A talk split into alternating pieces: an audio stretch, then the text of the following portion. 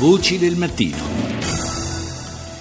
Domani 5 febbraio sarà la eh, terza giornata nazionale di prevenzione dello spreco alimentare, un'iniziativa che viene presentata oggi e noi ne parliamo con il fondatore di Last Minute Market e presidente del Comitato Tecnico Scientifico per il Piano Nazionale di Prevenzione dei Rifiuti presso il Ministero dell'Ambiente, Andrea Segre. Buongiorno. Buongiorno, buongiorno a voi. Dunque, una terza giornata eh, per la prevenzione dello spreco alimentare che è incentrata su che cosa? Beh, quest'anno l'abbiamo chiamata Spreco Zero, questo obiettivo vogliamo ridurre veramente a zero il più possibile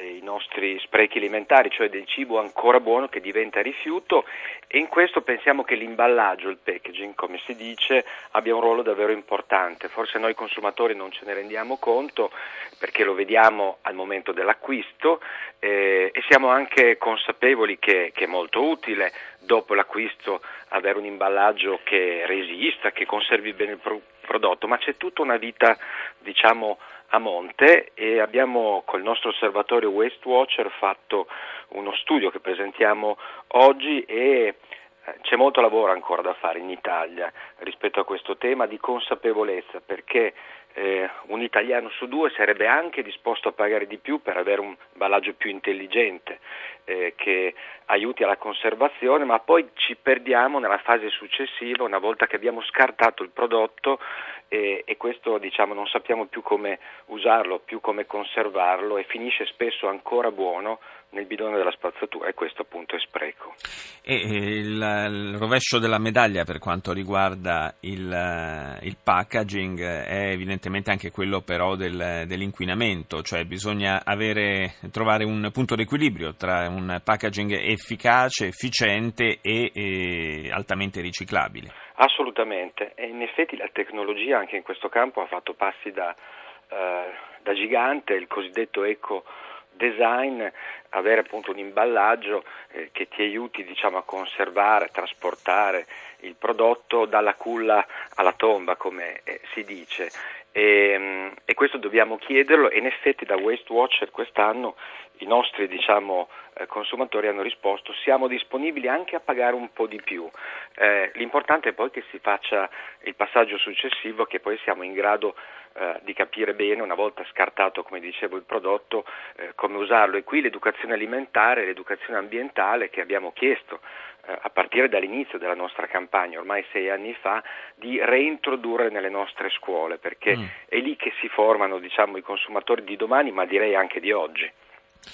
E, e c'è un dato che leggevo che fa impressione, lo spreco alimentare ogni anno eh, vale qualcosa come mille miliardi di dollari a livello planetario, una cifra spaventosa. In realtà si triplica, per dire già spaventosa quella che lei ha appena eh, citato, perché ci sono i costi nascosti dello spreco alimentare, non soltanto il valore del prodotto che finisce nella spazzatura e poi però deve essere smaltito come un qualsiasi rifiuto, ma a monte ci sono delle risorse naturali che noi abbiamo utilizzato per produrre il cibo, pensiamo al suolo, alla terra, all'acqua, all'energia, che lasciano poi delle tracce, certo. eh, degli inquinamenti. Quindi costo diciamo, visibile, costo nascosto si, eh, è, è, davvero diciamo, insostenibile e durante Expo devo dire che ne abbiamo tanto parlato, ma adesso si tratta di fare qualcosa perché eh, diciamo, il problema poi non riguarda soltanto l'Italia, come si capisce bene, ma questo è il dato mondiale, quindi vuol dire che in tutti i paesi del mondo un po' più o meno a seconda diciamo, del peso dell'economia si getta via qualcosa che è ancora consumabile. Sì, tanto più in paesi o in zone del pianeta in cui il, la conservazione del cibo è ancora eh, tecnologicamente diciamo, un pochino arretrata e, e, fa impressione pensare a quanto cibo eh, vada sprecato, eh, tanto più in un anno, questo 2016, che eh, in una fascia ampia del nostro pianeta si presenta come un anno di carestia terribile. Sì, è un paradosso in effetti e le perdite, più di spreco parliamo proprio di perdite, nei paesi in via di sviluppo, eh, causa packaging diciamo eh, non sviluppato, arrivano anche al 90% del prodotto. Se a questo sommiamo l'anno appunto di carestie, ma questo poi guardando il dato globale sul eh, sulla fame, sulla denutrizione, ecco, siamo arrivati a circa un po' meno del miliardo di persone, ecco, capiamo quanto è importante diciamo, contrastare tutti assieme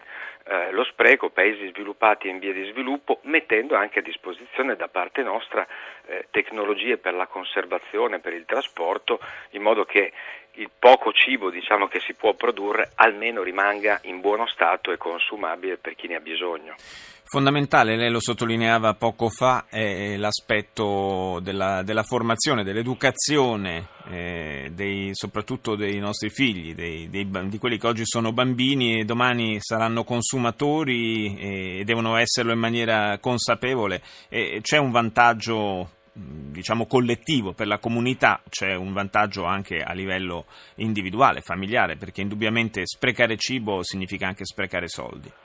Sì, è per questo che stiamo insistendo tanto, tantissimo che l'educazione alimentare e ambientale rientrino nei programmi scolastici come fossero diciamo, un capitolo della nostra educazione civica o alla cittadinanza, perché non solo appunto, eh, otterremmo eh, un risultato con i nostri studenti, dalle materne fino all'università, ma l'università sono già dei consumatori diciamo, formati, certo. ma pensiamo anche alle famiglie e spesso adesso, l'ho visto tanto nei, nelle iniziative che abbiamo fatto sulla raccolta differenziata, altro tema molto importante, sono proprio i ragazzi, gli, eh, gli alunni che ne parlano a casa e quindi diciamo, riportano quel tipo di di azione, di responsabilità, di informazione e poi pensiamo agli insegnanti. Se sommiamo famiglie, studenti e insegnanti abbiamo più di un quarto della nostra società e poi parlare di cibo in un momento così difficile, diciamo anche di eh, difficoltà di integrazione, pensiamo alle nostre classi che sono multi, multietniche, multireligiose, multi paesi, ecco forse proprio il cibo potrebbe essere l'aggregante, eh, come come sappiamo bene, il cibo è relazione, convivialità, diritto, eh, identità. Certo, e contribuisce in maniera importante anche alla, alla formazione di una eh, cultura comune nazionale, questo è, è, un dato che ha fatto bene a ricordare. Io ringrazio Andrea Segre, eh, lo ricordo fondatore di Last Minute Market, presidente del Comitato Tecnico Scientifico per il Piano Nazionale di Prevenzione dei Rifiuti. Grazie di essere stato con noi.